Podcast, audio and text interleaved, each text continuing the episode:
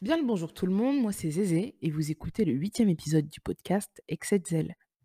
J'espère que vous vous portez bien.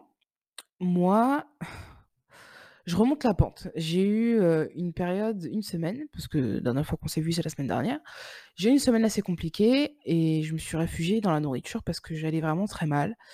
Euh, être enfermée dans un vingt et un mètres carrés et ne pas avoir d'occupation à part regarder Hunter x Hunter, c'est vite très, très, très minant pour le moral.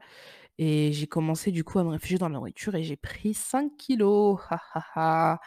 Et quand, j'ai monté sur la... quand je suis montée sur la balance et j'ai vu que j'avais pris cinq kilos, ça m'a fait un électrochoc. Et je me suis dit non, tu vas pas recommencer à déprimer, tu vas pas recommencer à bouffer comme une truie. Ça y est, je suis allée au Auchan en bas de chez moi, j'ai fait le plein de salades et de crudités. Et là, ça va faire deux trois jours que je mange que des salades midi et soir. J'ai déjà perdu plus de la moitié de ce que j'avais pris. Sans faire de sport, hein, rien qu'en bouffant de la salade. C'est archi problématique, ça va me provoquer des, des T C A, mais c'est pas grave. Mais euh, assez compliqué, c'est, c'est le fait que bah, j'ai, j'ai pas d'occupation, j'ai, j'ai pas de hobby, j'ai, j'ai rien à faire. Et mon appart est relativement petit, donc je fais vite le tour, quoi. J'ai pas de travail non plus, je postule tous les jours, mais on me recontacte pas. Dieu merci, j'avais signé un C D D qui commence, euh, qui commence bientôt, de février à mars. Euh, je vais être agent de sécu au château de Versailles. Je suis pas un peu comme Martin Matin, sérieux. Tout le temps, je change de taf et c'est tout le temps des trucs différents, ça me termine. Mais du coup, c'est un C D D que les week-ends et c'est bien payé. Genre, je, je toucherai un truc comme sept cents ou huit cents balles, d'après ce qu'on m'a dit. Parce que j'ai été pistonnée par une, une pote à moi qui travaillait là-bas aussi. Et, euh, et j'ai hâte, j'ai hâte de travailler là-bas parce que ça va m'occuper. J'en ai marre de rester chez moi. Après, j'appréhende aussi parce que tous les tafs que j'ai eus, j'ai pas réussi à les garder. Parce que j'ai un sorte de mal-être à l'idée de travailler. Mais là, je vais me faire violence. Cette fois-ci, je me fais violence. J'y vais et je ferme ma gueule. Parce que ça y est, tu vas pas démissionner au bout de deux semaines à chaque fois. Il y en a marre. Du coup, c'est les news. Euh, qu'est-ce que je peux vous dire d'autre ? Oh, j'ai écouté le nouvel album d'Aya Nakamura. Franchement, je suis grave déçue. Je suis grave déçue. Il n'y a pas de chansons qui me font faire Doki Doki, à part Baby. Mais Baby, euh, c'est parce que TikTok me le martèle dans le crâne tous les jours. Donc du coup, euh, je ne l'ai même pas enregistrée, mais je la connais par cœur. C'est parce que je l'entends H vingt-quatre sans vouloir l'écouter. Mais en dehors de ça, il n'y a pas de son où je suis en mode « Ah, Yamago !» Il n'y a pas de son où je suis vraiment en mode « Tain, t'as d'être ça !» genre. Le... Et ça, c'est vraiment depuis son deuxième album. Son album euh, Nakamura, là, et j'avais kiffé. Pratiquement tous les sons, ils étaient parfaits. Après, son album Aya, il y avait deux ou trois sons que j'aimais bien, le reste, bof. Et celui-là, là, des, des je sais pas quoi, là, D N K, je sais pas quoi. Oh, non, j'aime pas. J'aime pas, j'aime pas, j'aime pas, ça me saoule. Ça me saoule parce que j'ai envie d'aimer sa musique à Aya. J'ai envie d'être dans la team des gens qui aiment Aya parce que ça a l'air d'être trop bien. Mais j'aime pas, j'arrive pas à accrocher et j'ai trop le seum. Surtout que sur Twitter, les gens arrêtent pas de l'associer à dire que c'est l'album de, de la saison et tout, qu'elle a fait du bon taf, nanana, que c'est un comeback réussi. Mais moi, je trouve que c'est grave nul, genre. Je trouve ça vraiment trop nul. Mais bon, c'est les goûts et les couleurs, hein. En tout cas, à chaque fois qu'elle sortira un album, j'écouterai avec une petite lueur d'espoir, mais je sais que je serai déçue. Euh, j'ai fini la série The Glory. Et j'ai trop le seum parce que ça finit trop bien. Ça finit sur un suspense de baiser. Mais la saison deux, elle sort en mars. Elle sort le dix mars. Et j'ai clairement la flemme d'attendre un mois, en fait. Mais cette série... Les gars, allez regarder cette série, je vous en supplie. J'ai besoin de parler de cette série avec quelqu'un. S'il vous plaît. Elle est incroyable. Et en plus de ça, maintenant que je l'ai fini, j'ai plus rien à regarder. Donc si vous avez des séries à me conseiller, que ce soit drama coréen, série américaine, peu importe, je regarde de tout. Et même des séries turques, j'en ai rien à foutre.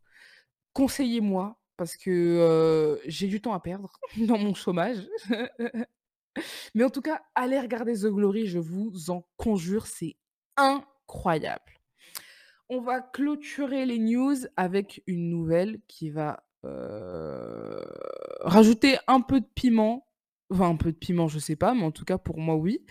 Euh, je discute pas mal avec vous à longueur de journée. À chaque fois que je publie un épisode, vous êtes là, vous faites des petits feedbacks et tout. Euh, euh, euh, moi, ça me fait plaisir. Et euh, je parlais notamment avec euh, quatre auditeurs de mes projets par rapport au podcast. Et je disais que j'avais beaucoup de projets, que euh, je voulais notamment faire mon coup de com' à publier des flyers, sur, enfin, à publier... à coller sur les murs de, de Paris un peu partout euh, des affiches avec mon podcast et un Q R code, à changer mon matériel parce qu'il n'est pas incroyable et que la qualité son n'est pas ouf. Euh, je voulais faire des, des épisodes en immersion dans des lieux sympas. Enfin, plein de concepts de podcasts que j'ai qui sont assez onéreux et j'ai vraiment genre... Euh... aucune ressource financière, on va pas se mentir. Et ils m'ont tous dit la même chose, mais en fait, euh, donne ton PayPal, on va te mettre bien. Du coup, les gars, je vous annonce que dans mon Linktree, vous pouvez, dès à présent, faire un don PayPal. C'est la petite news. Euh, dans ma bio Insta, il y a le Linktree, et vous avez, vous savez, les liens pour aller sur toutes les plateformes de streaming, écouter, Excès de zèle. Et il y a dorénavant le lien pour faire un don PayPal. Ce sera utilisé uniquement pour faire des projets par rapport au podcast, bien évidemment. Et euh, on va, on va upgrader ce podcast comme il se doit, en fait.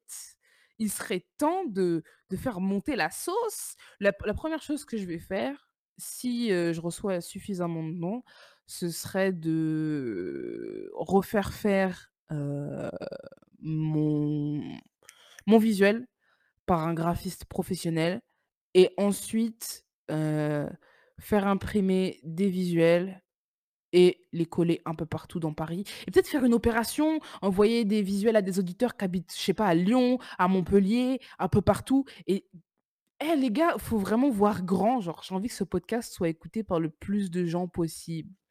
Là, j'ai eu un mail ce matin qui me disait que j'avais fait des bons scores sur Apple, euh, Apple Podcasts et j'étais tellement refaite parce que pour moi, c'est un truc de merde. Je suis, je suis qu'une grognasse qui parle dans son vingt et un mètres carrés, mais ça touche des gens, ce que je dis, et je me dis que ça peut toucher encore plus de personnes. Donc voilà, on peut faire ça ensemble et euh, c'est pour ça que, c'est pour ça que je lance cette initiative. Donc vraiment, euh, c'est comme vous voulez, à hauteur de cinquante centimes, un euro, deux euros, cassez pas votre tirelire pour moi, mais ça peut faire plaisir et ça peut vraiment euh, booster mes stats et faire connaître le podcast et faire des épisodes de qualité, et ça serait vraiment cool qu'on y arrive, quoi. Donc euh, voilà, c'est la petite news.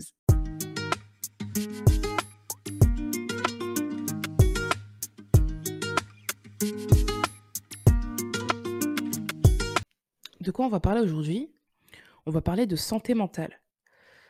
J'en ai déjà parlé dans l'épisode deux et un peu plus profondément dans l'épisode cinq, mais toujours en tournant autour du pot. Aujourd'hui, on va mettre les pieds dans le plat. Je vais vous raconter mon parcours, vous partager en détail comment est-ce que je cohabite avec mon inconscient, mon conscient et mon subconscient. Et comme d'habitude, à la fin, je vais vous donner des conseils et du mieux que je peux essayer de vous booster pour les personnes qui traversent des moments un peu difficiles. Alors, par où commencer ? Ce qu'il faut savoir, c'est que je suis atteinte d'une maladie mentale. Je suis bipolaire de type un. J'ai été diagnostiquée très récemment, il n'y a même pas un an, et je vais devoir, jusqu'à la fin de ma vie, prendre des médicaments pour réguler mes humeurs. Pour les gens qui ne savent pas ce que c'est que la bipolarité, je vais essayer de le dire de manière assez simple. C'est tout simplement un problème euh, au niveau du cerveau qui va affecter du coup les humeurs et les émotions. Je vais tendre à avoir des émotions très fortes et très basses. C'est-à-dire que je vais avoir des périodes dites euphoriques, où je vais avoir une confiance en moi surdimensionnée, un ego surdimensionné aussi, un complexe de Dieu, des folies d'achat compulsives et une capacité sociale hors du commun. Et quand ma période basse va arriver, je vais tomber en dépression, vouloir me suicider, on va parler crûment, hein, et euh, avoir des pensées sombres à longueur de journée. Tout ce que j'aurais mis en place en période haute, je vais le négliger. Toutes les personnes avec qui j'aurais développé des liens en période haute, tous les nouveaux amis, les nouvelles connaissances, je vais les ghoster. le nouveau régime que j'aurais mis en place, la routine où je vais à la salle de sport, oubliée, le complexe de Dieu effacé, je suis qu'une merde et j'ai envie de mourir. C'est ce qui se passe quand, on, quand je suis en phase basse. Et ça, ça dure, chaque phase dure entre un mois et deux, voire plus. Des événements peuvent déclencher ces phases, mais quoi qu'il arrive, elles se prononcent toujours. Je suis jamais stable. Je suis soit en haut, soit en bas. Et c'est ce qui s'est passé pratiquement tout le long de ma vie, jusqu'à mon diagnostic. On m'a toujours décrit comme étant lunatique. Mes professeurs me disaient que je travaillais en montagne russe, que je faisais des efforts, puis j'en faisais plus, que j'étais assidue, puis dissipée. Ma mère me dit toujours que je suis très difficile à vivre, et que pour me trouver un mari plus tard, fallait y aller. Mes amis se plaignent aussi constamment de mon manque d'implication. Je suis présente, puis non. Et ça ne m'a jamais mis la puce à l'oreille plus que ça. Moi, dans ma vie personnelle, j'ai eu des phases où, comme je vous l'ai raconté précédemment, j'avais un ego surdimensionné. Je me sentais plus belle, plus intelligente, plus capable que n'importe qui sur cette terre. J'avais une confiance en moi que cent hommes ne pourraient avoir. Et dans ces périodes-là, j'allais en soirée, je faisais des rencontres, je flirtais à tout va, j'achetais, j'avais des, des obsessions pour des objets, et j'achetais sans compter, sans checker mon compte en banque d'ailleurs aussi. Puis vient la phase basse. Et à ce moment-là, c'est la dépression. Tout ce que j'ai construit disparaît. Je me renferme sur moi-même. Je me renferme dans l'alcool. Je me renferme dans la drogue. Et je suis triste sans aucune raison. Sans vraiment savoir pourquoi. Je me pose des questions du genre, pourquoi est-ce que je suis là ? Personne ne tient à moi. Si je disparaissais aujourd'hui, qui s'en soucierait ? Et c'est une spirale, un cercle vicieux qui n'en finit pas, jusqu'à ce que la prochaine phase haute arrive. Ma vie a été faite de montagnes russes très longtemps, sans que je puisse comprendre de quoi il s'agissait. Et c'est quand je suis entrée en fac de psycho que je me suis dit qu'il y avait peut-être un petit problème. C'était pendant le cours de psychopathologie, si je dis pas de bêtises. Psychopathologie, c'était un cours où justement on parlait de, de pathologie mentale, on les décrivait et on devait les apprendre par cœur. Et quand on est venu à la bipolarité, je me suis dit, mais attends, c'est moi c'est moi qu'elle est en train de décrire, la dame là. Et depuis ce jour, j'ai vécu en gardant dans un coin de ma tête le fait que je pouvais potentiellement être bipolaire. Mais je voulais pas me l'avouer. Et je voulais surtout pas consulter, parce que j'avais jamais consulté de ma vie. Et bon, je viens, de, je viens d'une famille, je, enfin, et bon, euh, je suis née, j'ai grandi dans une famille avec beaucoup d'a priori sur la psychologie, sur les psychologues et ce genre de choses. Hein, les familles d'Africains, on les connaît. Quand tu vas voir un psy, c'est que tu es fou. Du coup, euh, je ne savais pas quelle démarche faire pour consulter. Je vivais encore chez mes parents à cette époque-là. Donc, j'ai juste gardé ça dans un coin de ma tête. Mais j'y pensais très souvent. Et je me disais, ça répondrait à pas mal de mes questions. La vie suit son cours. Et je déménage. Je prends mon appartement. Et grande phase de dépression. Une des phases de dépression les plus dur que j'ai eu à surmonter. Je me souviens, je travaillais au McDo à cette époque-là en temps partiel et j'avais les cours à côté. Et très grande phase de tristesse, sans aucune raison, juste je me sentais triste parce que je me sentais triste. Et je me rase le crâne. Euh, j'avais pris dix kilos parce que je travaillais au McDo et je mangeais là-bas. Je me trouve immonde, je me déteste. La vie n'a plus de sens, je passe des journées entières assise par terre à pleurer. Sans savoir pourquoi, je, je dilapide mon salaire en une semaine en commandant sur Uber Eats et mon appartement ressemblait à un dépotoir. C'était vraiment très, très dur. Mais on s'en sort toujours. on s'en sort toujours. Je remonte la pente. Ça va mieux. Mes cheveux repoussent. Et euh, petit à petit, je repasse en phase haute. Gros confiance en moi, pompé l'up. Tous mes amis que j'ai ghost, je reviens les voir. Et la vie suit son cours. Maintenant, je commence à vraiment me rendre compte que j'ai un problème. Et je vois un prospectus à la fac pour le B A P U. Qu'est-ce que le B A P U ? C'est le Bureau d'aide psychologique étudiant universitaire. C'est ça, Bureau d'aide psychologique universitaire. Ouais, c'est ça. Ce sont des aides psychologiques gratuites pour les étudiants. Je me suis dit, pourquoi pas ?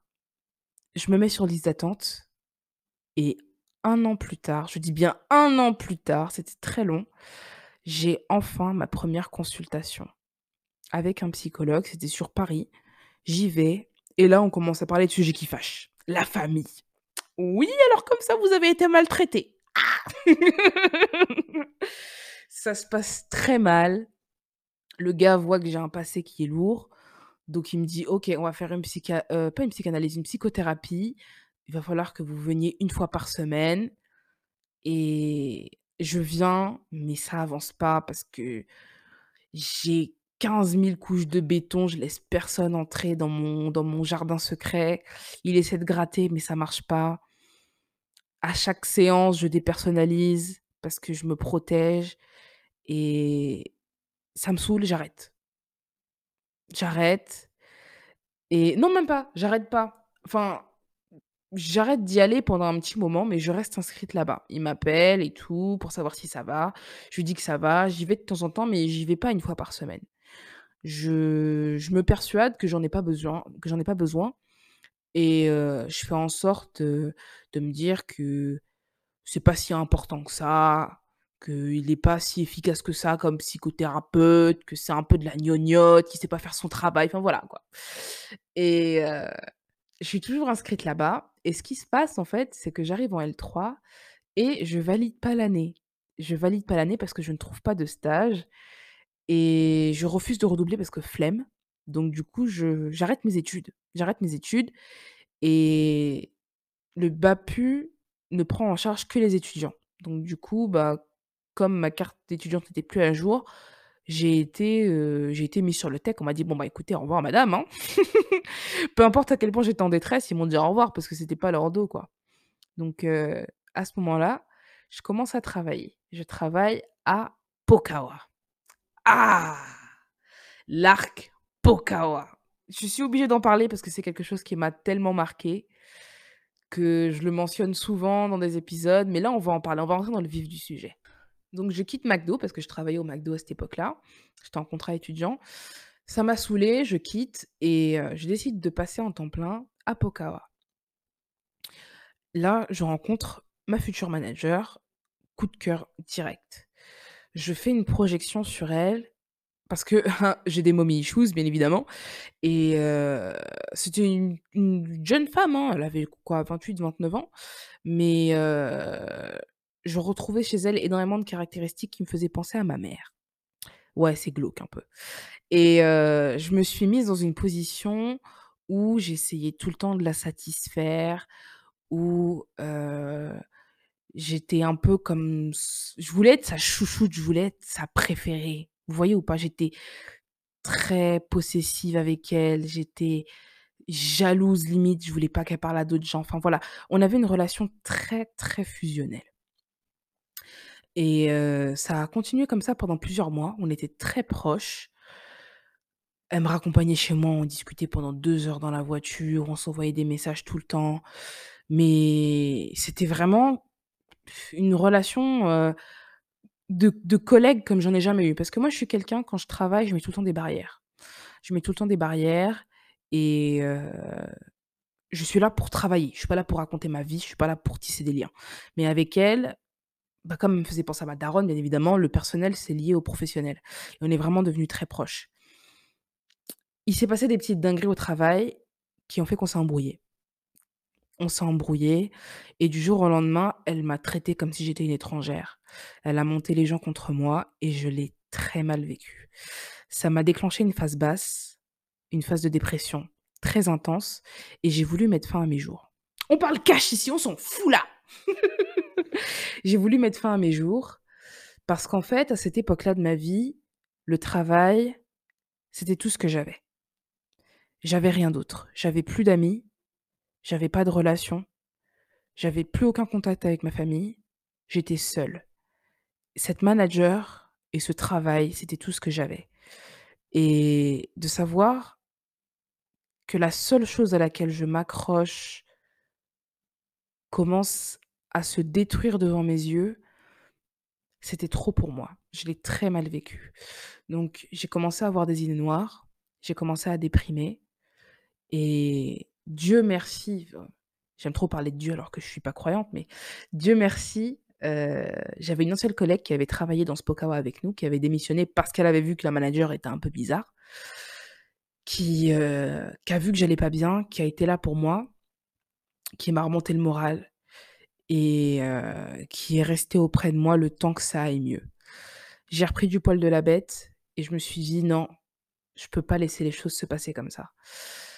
Et ce que j'ai fait, c'est que je voulais, euh, je voulais les traîner en justice. Je voulais contacter les prud'hommes, contacter l'inspection du travail et je voulais me mettre en arrêt, enchaîner les arrêts le temps que la procédure se mette en place.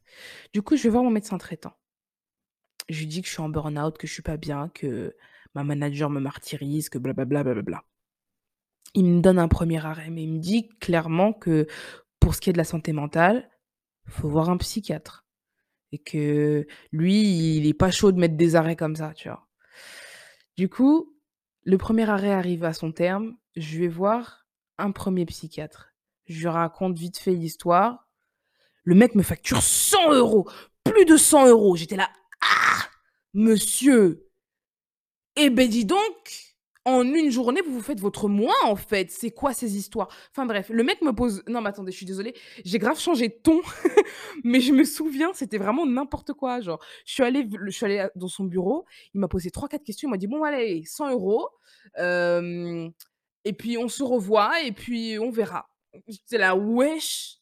Donc, j'ai eu mon deuxième arrêt et il était hors de question que je retourne chez ce psychiatre parce que ça coûtait trop cher. J'en ai trouvé une moins chère qui était conventionnée. En fait, c'était ça la différence. C'était le psychiatre que j'avais vu en premier n'était pas conventionné.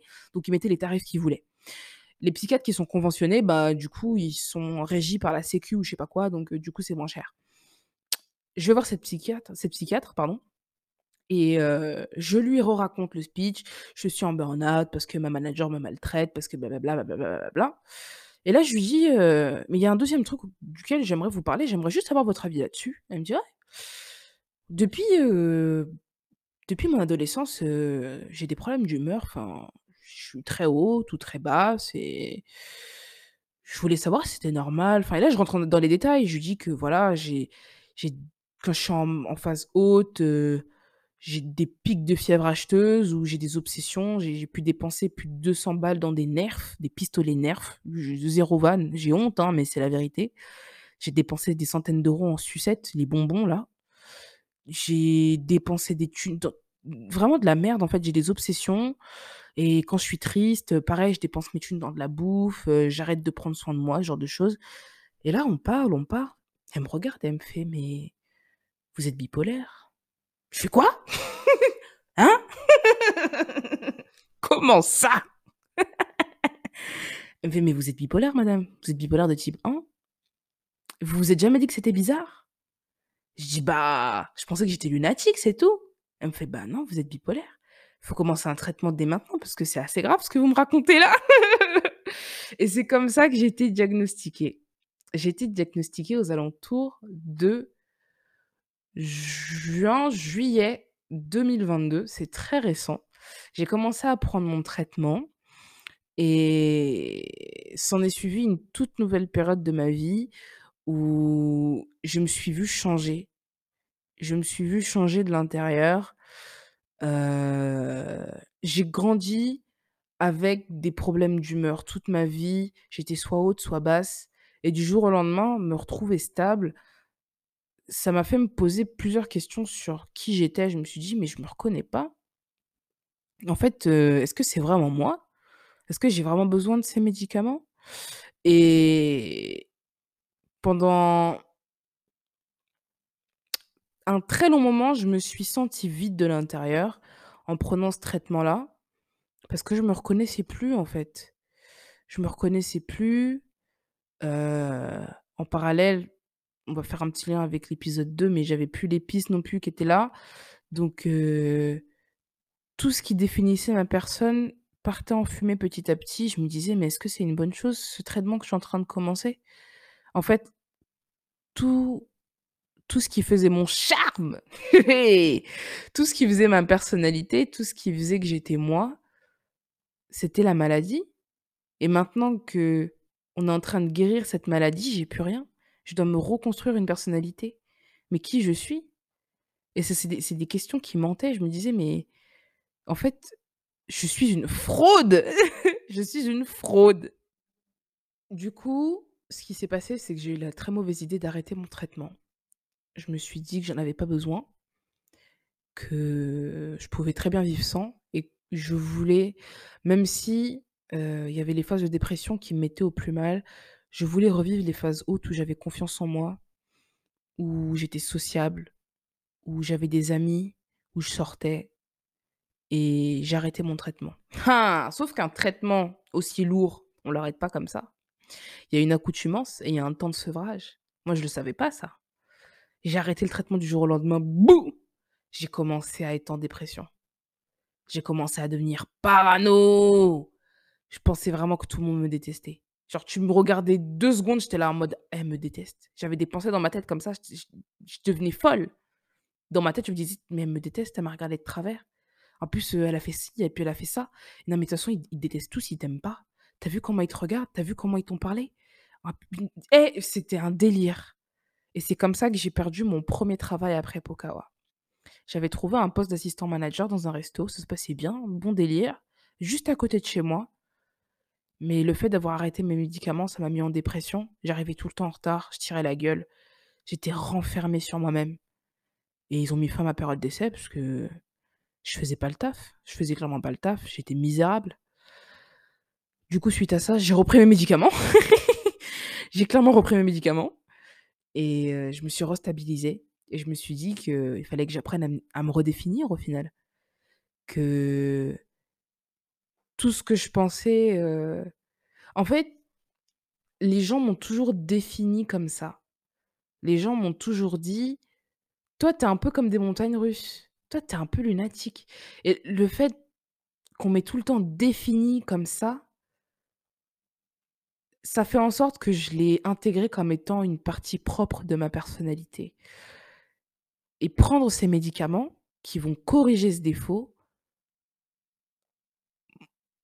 m'ont fait croire que je n'avais plus de personnalité. Je ne sais pas si vous arrivez à suivre. Et c'était très déroutant pour moi, je me sentais vide de l'intérieur. Pendant de, de très longues soirées, je me posais, je me questionnais, mais je me dis, mais tu es qui ?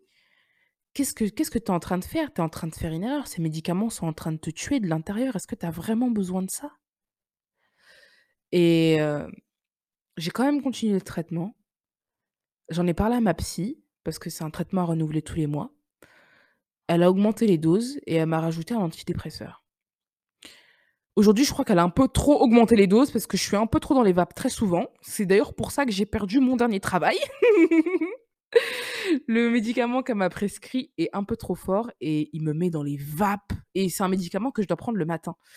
Et mon travail, je le commençais aux alentours de sept heures du mat. C'était un resto qui ouvrait tôt le matin. Enfin, il ouvrait pas tôt le matin, mais il fallait être là tôt pour faire les préparatifs. Et j'étais dans le coltard. Du coup, j'ai pas su tenir la cadence. Enfin bref. J'ai... Pff, j'ai même pas envie de me dire que j'ai pas de chance, c'est juste la vie et je sais que je vais rebondir. Mais tout ça pour dire... que et la santé mentale, les gars, c'est important. Non, c'est trop important. Là, aujourd'hui, j'ai même pas fini d'être diagnostiquée. Je dois aller faire une journée en hôpital psychiatrique pour qu'on pose un diagnostic officiel sur moi, parce que c'est juste ma psychiatre qui a décrété que j'étais bipolaire.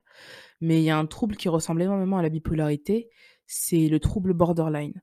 Elle est sûre que je suis bipolaire, mais il faut quand même que je fasse une journée d'observation d'hôpital psychiatrique. Et en plus de ça, j'ai, elle m'a dit que j'ai certainement d'autres, trou- d'autres troubles qu'il faut qu'on mette en lumière. Et en fait, je me dis, mais si j'avais consulté plus tôt, j'aurais été libérée. Je, toute cette période, toute cette phase de questionnement, de, de bataille intérieure que je suis en train d'avoir maintenant, alors que j'ai vingt-quatre ans, bientôt vingt-cinq balais, j'aurais pu les avoir bien plus tôt. Mais pourquoi ? Pourquoi je ne l'ai pas fait ? Parce que hein, tu ne vas pas consulter, euh, les psys c'est pour les fous. Gna gna. Les gars, prenez soin de votre santé mentale. Prenez soin de votre santé mentale. C'est pas parce qu'une blessure n'est pas physique qu'elle fait pas mal. Oh ! Une blessure pas physique, elle fait encore plus mal qu'une blessure physique. Hein. Je préfère, je préfère qu'on me frappe plutôt que d'avoir un trauma. Ça, c'est clair, net et précis. Ça peut être une rupture, ça peut être, comme moi, une expérience au travail qui s'est mal passée, une relation, quoi, qu'est-ce. Prenez le temps de vous dire, hey, ça va pas. Dès que vous vous sentez triste, si vous vous sentez pas d'aller travailler parce que vous êtes triste, mais n'y allez pas. Oh, n'y allez pas. Moi, avant, je me surmenais trop. Je me sentais pas bien, j'étais au bord du suicide, j'allais travailler, j'allais faire mes Big Mac, hein. J'allais au McDo. Là, aujourd'hui, mon cœur, ma tête me dit « n'y va pas, j'y vais pas ». Peu importe si je perds mon travail, peu importe si je suis pas payée. La santé mentale passera toujours avant tout. Et maintenant que j'ai compris ça, je peux pas vous dire que je vais mieux parce que c'est pas vrai. Là, je suis pas dans une phase où je vais bien. Je fais que de perdre tous les tafs que, que je décroche. J'ai plus d'épices. La vie, elle est sèche. La vie est sèche et fade. Mais il faut s'accrocher parce que c'est comme ça. Et c'est vraiment un truc sur lequel j'espère et, et je prie que les gens accordent plus d'importance. Je vois des gens qui souffrent et qui se disent « ça ira mieux demain ». Poto, qu'est-ce que ça ira mieux demain ? Va consulter, en fait. À partir du moment où tu sens une douleur dans ton cœur qui n'est pas physique, que tu te sens mal, va consulter, wesh. Bon, c'est vrai que ça coûte cher, mais il y a des consultations qui sont remboursées. Je crois que c'est six consultations par an, si je ne dis pas de bêtises. six consultations par an, tu vas voir ton... ton médecin traitant, tu lui dis que tu veux des consultations gratuites chez le psy, enfin remboursées, tu lui dis ce que tu as vite fait et tout, et puis il te fait une prescription, une ordonnance, et puis tu vas là-bas, c'est remboursé par la Sécu. Allez consulter, les gars. La santé mentale, c'est tellement important. Moi, j'ai perdu tellement d'années de ma vie à être dans la bipolarité, là, dans le péché, à faire les montagnes russes, les hauts, les bas, tout le temps, à être en dépression, à, à me faire des potes et puis à les ghoster. J'ai perdu tellement d'amitié, des gens avec qui j'aurais pu être pote encore aujourd'hui parce que, parce que j'étais dans, dans, dans ma démence et dans ma déchéance, ma décadence. Aujourd'hui, euh, c'est compliqué, mais... J'y vois beaucoup plus clair. J'y vois beaucoup plus clair. Et surtout, euh, soyez, ne soyez pas gênés de parler de santé mentale. Pendant un très long moment, j'avais honte de dire que j'étais bipolaire. J'avais honte du regard des gens. Mais pff, comment je m'en fous maintenant ?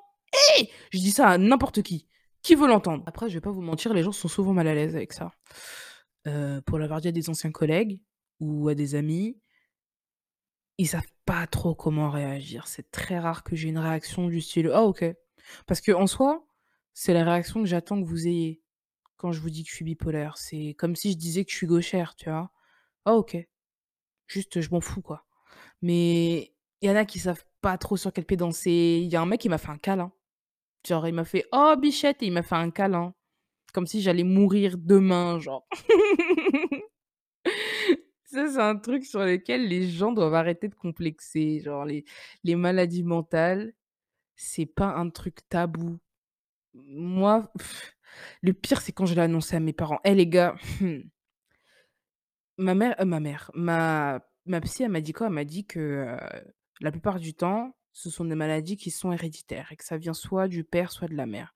J'ai vite fait parler du tempérament de mes parents à ma psy. Elle m'a dit, bah... Euh, c'est Q F D. Et je me suis dit quoi ? Bah, que j'allais leur annoncer. Du coup, j'ai fait un comeback chez eux. Ça faisait peut-être six ou sept mois que j'avais pas mis les pieds là-bas.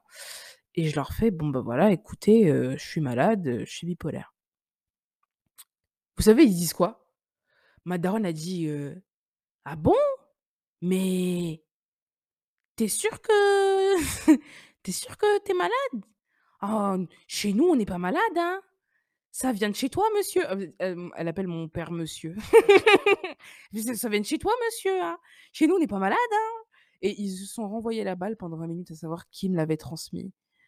Mais à aucun moment, ils m'ont posé des questions pour savoir ce en quoi ça consistait, quel traitement je prenais, si j'allais bien. Ils se sont juste rejetés la faute pendant une quinzaine de minutes. Et moi, j'étais là au milieu en mode, bon, ok, j'aurais pas dû venir. Non, franchement, c'est compliqué, mais euh, on s'accroche, on est obligé, on fait avec. Hein. Et euh, mon diagnostic, comme je l'ai dit, n'est pas encore établi, donc peut-être il est amené à changer, même si les médicaments que je prends qui sont destinés au bipolaire me font quand même grandement du bien actuellement. Enfin, du bien, c'est, c'est relatif, mais euh, je sens un changement dans mes humeurs, je suis beaucoup plus stable et je fais, je fais plus du tout de phase haute ni de phase basse pour l'instant. Mais euh, le diagnostic pourrait changer. En tout cas, euh, ma vie est bien fade depuis. Je ne peux plus boire d'alcool, je ne peux plus consommer de drogue. Je le fais quand même. Mais c'est, c'est pas bien. C'est pas bien du tout. Faut pas. Et euh... Attends, ça, j'ai, j'ai vraiment... Ça, c'est un truc... C'est, c'est à cause de la maladie, hein, mais... J'ai vraiment eu une tendance à me réfugier dans l'alcool et les drogues en phase dépressive, c'était un truc de ouf. Dès que j'étais triste, allez, j'allais m'acheter une bouteille. Toute seule, hein, dans mon appart, et là, j'étais en train de picoler toute seule et tout. Je m'achetais des... Comment on appelait ça ? Des... des... des truffes hallucinogènes et tout. Toute seule dans mon appartement, à planer comme une craquette. Non. Eh, c'est dur d'être malade. Hein. C'est trop dur. Là... J'ai quand même des phases où quand je suis triste, je suis en mode « Ah, je me boirais bien un petit verre. » Mais c'est beaucoup moins qu'avant. Avant, non. Dès que j'avais une petite peine de cœur, que j'étais un peu triste, et il y a un Auchan juste en bas de chez moi. Je descends, je fais deux cents mètres, le Auchan, il est là. Je descendais. J'allais m'acheter le rosé le moins cher, celui qui coûtait un euro quatre-vingt-seize. Je m'en souviens très bien. Je prenais trois bouteilles. Je les enquillais le soir même. Et j'étais là, euh, et tout. Ah, oh, ça manque. C'est drôle d'être bourré. Oh là là, faudrait que je fasse un épisode là-dessus. Toutes mes cuites, toutes les fois où j'ai vomi en étant bourré. Parce que franchement, il y a des choses à raconter. Enfin bref, c'était tout pour moi. Prenez soin de vous surtout. Si vous avez des choses à me partager sur votre santé mentale, n'hésitez pas à me contacter. Si vous êtes des fellow bipolaires, n'hésitez pas à me raconter votre expérience parce que je n'ai jamais pu parler à d'autres bipolaires et j'aimerais vraiment le faire pour voir comment s'est passé votre diagnostic, si vous avez eu les mêmes questions, les mêmes questionnements que moi. Et... Euh... Si vous voulez me contacter, c'est sur Instagram, Zézé à bord, Z deux Z deux tiret du bas A tiret du bas bord B O R D. Enjoy les gars.